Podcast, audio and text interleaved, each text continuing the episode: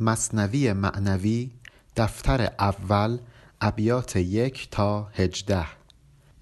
بشنو این نی چون شکایت می کند، از جدایی ها حکایت می کند.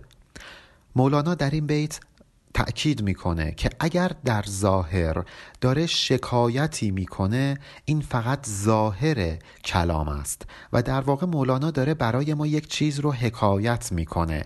کما اینکه جای دیگر مولانا میگه من ز جان شکایت میکنم، من نیم شاکی حکایت میکنم. پس شکل صحیح این بیت این هست: بشنو این نی چون شکایت می کند، از جدایی ها حکایت می کند. پس ما می خواهیم ببینیم که مولانا چه حکایتی رو می خواد برای ما تعریف بکنه. حکایت از این قرار است که از نیستان تا مرا ببریده اند، در نفیرم مرد و زن نالیده اند. گاهی اوقات ما این بیت رو به غلط میشنویم: از نفیرم مرد و زن نالیده اند، که این در واقع شکل صحیح نیست و شکل صحیح بیت این هست که از نیستان تا مرا ببریده اند، در نفیرم مرد و زن نالیده اند. حکایت از این قرار است. مولانا رو به سان نیی که از نیستان بریده باشه، از محلی که بهش تعلق داشته بریدند. و نه تنها مولانا که مرد و زن با مولانا در این هجران از محل تعلق شریکند، همه با مولانا هم صدا هستند. وقتی مولانا در نی هجران میدمه، وقتی در نفیر هجران میدمه، دیگران هم با مولانا هم صدا میشند، چون این فقط مولانا نیست که از محل تعلق بریده شده و دچار درد هجران شده، همه آدمیان مرد و زن با مولانا هم نفیر میشند، هم صدا میشند. ولی نکته اینجاست که ما این درد هجران رو با هر کسی نمیتونیم در میان بگذاریم. باید یک نفر باشه که اون هم این درد هجران رو درک بکنه. سینه خواهم شرح از فراق، تا بگویم شرح درد اشتیاق. شمس بسیار دنبال کسی بود تا بتونه حرف هجرانش رو با او بزنه، مولانا رو پیدا کرد. مولانا دنبال فردی بود تا بتونه سینه شرحش رو برای اون شرح بده و اون حسام الدین چلبی بود. و بنابراین هر کسی مخاطب این داستان و این حکایت مولانا نمیتونه باشه. ما فقط باید سینه ای شرح از فراق داشته باشیم. باید سینه ای داشته باشیم که از درد و سوز این فراق پاره پاره شده باشه، تا اینکه آمادگی داشته باشه که حرف مولانا رو بشنوه و مولانا براش شرح درد اشتیاق به بازگشت به نیستان و محل تعلق رو به تفصیل براش تعریف بکنه. این اشتیاق به بازگشت به محل تعلق، این اشتیاق نی به بازگشت به نیستان برای همه وجود داره. هر کسی کو دور ماند از اصل خیش، باز جوید روزگار وصل خیش. مولانا هم که به سان نی از نیستان جدا شده، دنبال اینه که به روزگار وصال به نیستان بازگرده.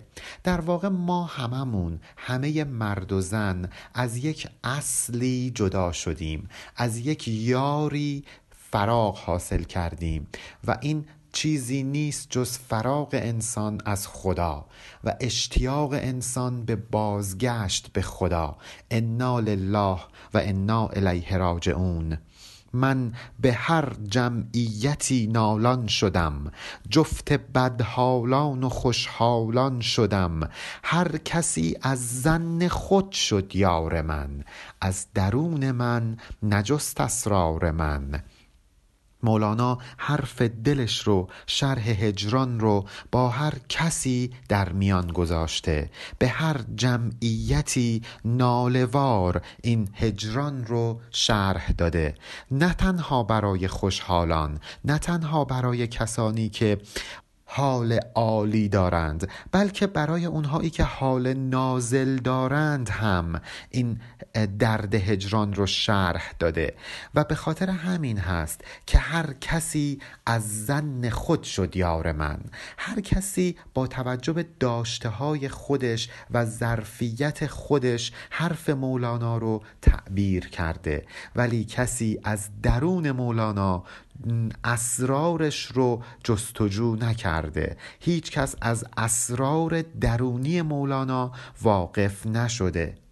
آیه 26 سوره بقره هم به همین موضوع اشاره میکنه که یذل بهی کثیرا و یهدی بهی کثیرا، یعنی با همین قرآن بعضی هدایت میشوند و بعضی هم گمراه. و با خوندن داستانهای مولانا و شنیدن شرح اشتیاق مولانا به بازگشت به نیستان، برخی گمراه میشند و برخی هدایت، چرا که هر کسی از ظن خود یار مولانا میشه و با توجه به ظرفیت خودش به برداشتی از شرح هجران مولانا دست پیدا میکنه.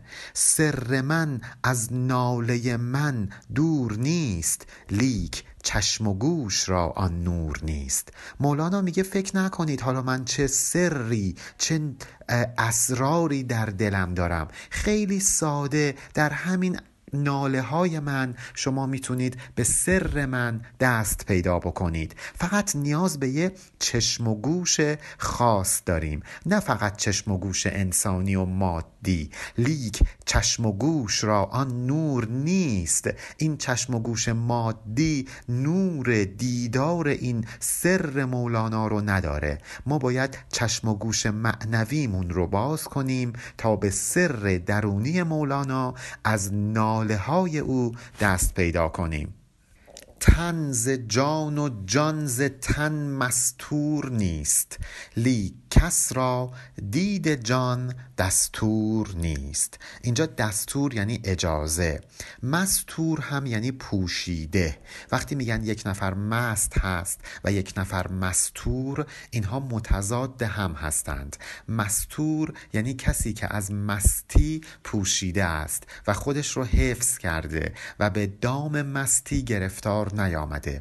حالا اینجا مولانا میگه همونطور که تن ز جان و جان ز تن مستور نیست، یعنی ما هممون یک جسم مادی داریم، یک تن داریم که این تن آمیخته به یک جان است، به یک روح، به یک جان و روح و روان آمیخته شده. اینها با هم توأم هستند، ولی کسی نمیتونه روح رو ببینه. لیک کس را دید جان دستور نیست. کسی اجازه نداره که جان رو ببینه، به خاطر اینکه این چشم مادی، این چشم تن اصلا اجازه دیدن جان رو نداره. ما نیاز به یک چشم و گوش غیر مادی داریم تا اینکه بتونیم جان رو ببینیم و جان کلام مولانا رو درک بکنیم.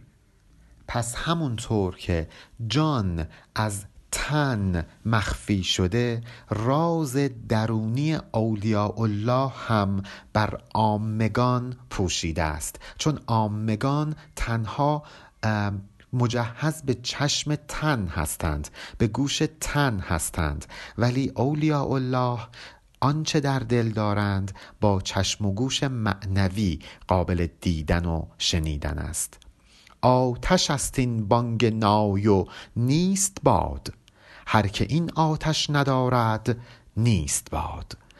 آتش است این بانگ نای و نیست باد. این بانگی که مولانا داره میزنه فکر نکنید فقط یک صداست، یک نفسیه که از کام مولانا خارج میشه مثل هوا، مثل باد، بلکه این آتشی است.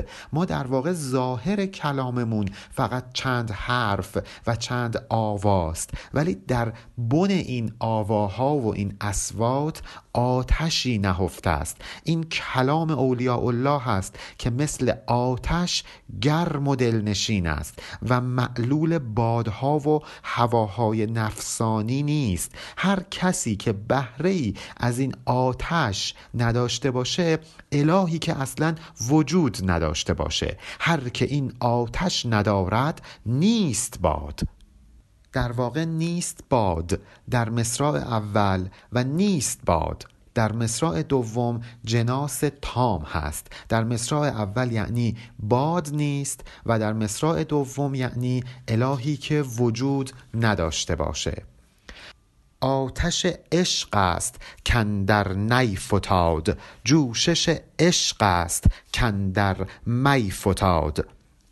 من اولین توضیح رو خدمتتون بدم. مولانا چنان دانش آموزان و مریدان دقیقی داشته که حتی اگر وقتی داشته شعری رو میخونده با لهجه خاصی اون شعر رو خونده باشه، این شاگردان دقیقاً بیت و شعر رو با همون لهجه ثبت و ضبط کردند. همونطوری که میدونید مولانا اصلیتاً اهل افغانستان کنونی ما بوده و بعد هم که مهاجرت میکنه به عثمانی و ترکیه امروزی و بنابراین لهجه‌ای که داشته گاهی به افغانی شبیه بوده و به خاطر همین هست که این بیت وقتی خونده میشه باید به این صورت باشه: آتش عشق است کاندر نی فتاد، نه کاندر نی فتاد.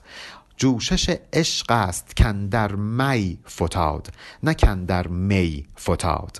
بنابراین مولانا اون حرفی که داره میزنه برآمده از آتشی است که به دلش داره، یعنی حرفهای مولانا برگرفته از یک آتش درونی است، یک جوشش و خروش عاشقانه است که در دل داره و این آتش و این عشق به کلام مبدل میشه و از دهان مولانا خارج میشه.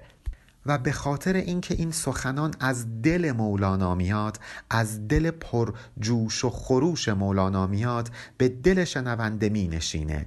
به خاطر اینکه این حنین پرسوز و گداز عاشقانه مولاناست که به کلام حزینی تبدیل شده و به گوش ما میرسه تا بر دل ما بنشینه. اگر شما میبینید که می به آدم جوش و خروشی میده، این جوش و خروش تنها در اثر عشق است. عشق یعنی حذف خود و در کانون نشاندن عاشق، یعنی من خودم هیچ نیستم، من برای خودم هیچ چیزی قائل نیستم، اصلا وجود رو برای خودم قائل نیستم و محو توام و همه چیز تویی و اولویت تویی، بالا تویی، پایین تویی، همه چیز تویی. نوح تویی، روح تویی، فاتح و مفتوح تویی، همه چیز تویی. من پیشنهاد میکنم حتما این غزل مولانا رو که مطلعش هست: یار مرا، غار مرا، عشق جگرخوار مرا، این غزل رو مطالعه کنید و ببینید که معنی عشق چیست، یعنی همه چیز تویی و من هیچ نیستم. نی حریف هر که از یاری برید، پرده هایش پرده های ما درید. نی وقتی میخواد صحبت بکنه نیاز به یک مخاطب داره. مخاطب می هر کسی هست که همچون مولانا به درد هجران دچار شده. نی حریف هر که از یاری برید. پرده های موسیقایی نی وقتی به گوش مخاطب آماده دل میرسه، پرده های ظلمات و حجاب رو در میدره و چشم اونو به روشنایی ها و اسرار باز میکنه. همچون نی زهری و تریاقی که دید، همچون نی دمساز و مشتاقی که دید. وقتی مولانا این بیت رو میخونده نی تلفظ کرده و به خاطر همین هست که در مثنوی برای نی در بیت 12 فتحه گذاشته شده. در واقع حرف مولانا هم زهر هم پادزهر، همانطور که معشوق هم درد هم درمان. نی در کلام مولانا هم زهر هم پادزهر، تریاق یعنی پادزهر که ما الان اون رو تریاک هم تلفظ میکنیم. پس نی کلامش هم بیان درد و هم دمساز و مشتاقه که ما رو به پادزهر رهنمون بشه. حکایتی که این نی برای ما تعریف میکنه حکایت عشق و جنونه. جنون یعنی کنار گذاشتن عقل مادی و دیوانه شدن از این عقل بدنی و به قول استاد شهبازی من ذهنی و عاقل شدن به عقل معنوی. نی حدیث راه پرخون می کند، قصه های عشق مجنون می کند. حکایتی که نی تعریف می کنه حدیث راه پرخون و پرمشکل و خطرناک عشق ربانی و عشق الهی هست، قصه های عشق جنون‌آمیز عارفان و سالکان این طریق هست. ولی هر کسی مخاطب این حکایت نیست، محرم این هوش جز بیهوش نیست، مرزبان را مشتری جز گوش نیست. پس مخاطب این حکایت فقط کسی هست که بیهوش باشه، یعنی از عقل معاش بیهوش باشه، برخوردار از عقل عرفانی و الهی باشه. این اسرار حقیقت رو فقط کسانی میتونن بفهمند که بیهوشند، نه نااهلان نه منکران که اینها گنگ و ناشنوا هستند. به خاطر اینکه هر زبانی گوشی میخواد تا اینکه فهمیده و شنیده بشه، بنابراین حرف مولانا هم گوش خاص معنوی خودش رو میخواد تا اینکه فهمیده بشه. محرم این هوش جز بیهوش نیست، مرزبان را مشتری جز گوش نیست. در غم ما روزها بیگاه شد، روزها با سوزها همراه شد. این غم هر روزی است، دائم است، یعنی همه روزهای عمر ما سپری شدند در حالی که ما با این غم دست به گریبان بودیم. یعنی ایام و اوقات ما همه توأم با سوز و گداز بود، یعنی ما همیشه در طلب وصال معشوق بودیم، در طلب رهایی از این هجران بودیم، در طلب این بودیم که نی به نیستان برگرده و با این طلب و با این سوز و گدازها عمرمون سپری شد. دائما با این دردها دست به گریبان بودیم. روزها گر رفت گو رو باک نیست، تو بمان ای آن که چون تو پاک نیست. اصلا ما غمی نداریم که این ایام عمر داره سپری میشه، چون لحظه به لحظه داریم به معشوقمون نزدیکتر میشیم. روزها گر رفت گو رو باک نیست، اینجا رو همون رو هست که به صورت رو ضبط شده. ما غمی نداریم، باکی نداریم از اینکه این روزهای پرسوز و گداز داره سپری میشه و تموم میشه، به خاطر اینکه ما مدام داریم به وصال معشوق نزدیک و نزدیکتر میشیم. معشوقی که کسی چون او پاک نیست، سبحان است. بنابراین این عمر باید بگذره تا اینکه ما به حضرت معشوق که باید همواره متوجه او باشیم نزدیک بشیم. معشوق منزه، معشوق سبحان، هر که جز ماهی ز آبش سیر شد، هر که بی روزیست روزش دیر شد. هیچ کسی مثل ماهی نیست که هیچ وقت از آب خسته نشه. هر کسی که غیر از ماهی باشه از بودن در آب خسته میشه. هر کسی که بیروزی باشه، یعنی دستش به دهنش نرسه، ایام براش دیر سپری میشه و یک ساعت براش یک قرن میگذره، به خاطر اینکه دستش به دهنش نمیرسه، روزی نداره. هر که بیروزی است روزش دیر شد. هیچ کس نیست که مانند ماهی از آب سیر نشه. هیچ کس نیست که مانند عارف از شنا در دریای عرفان سیر نشه، از رفتن در طریق وصال خسته نشه. در نیابد حال پخته هیچ خام، پس سخن کوتاه باید و سلام.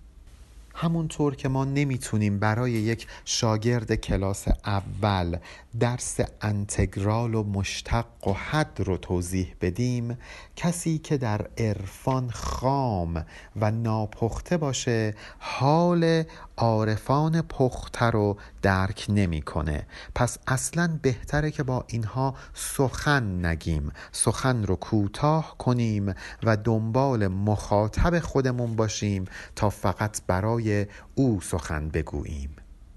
پایان بیت 18 علی عرفانیان.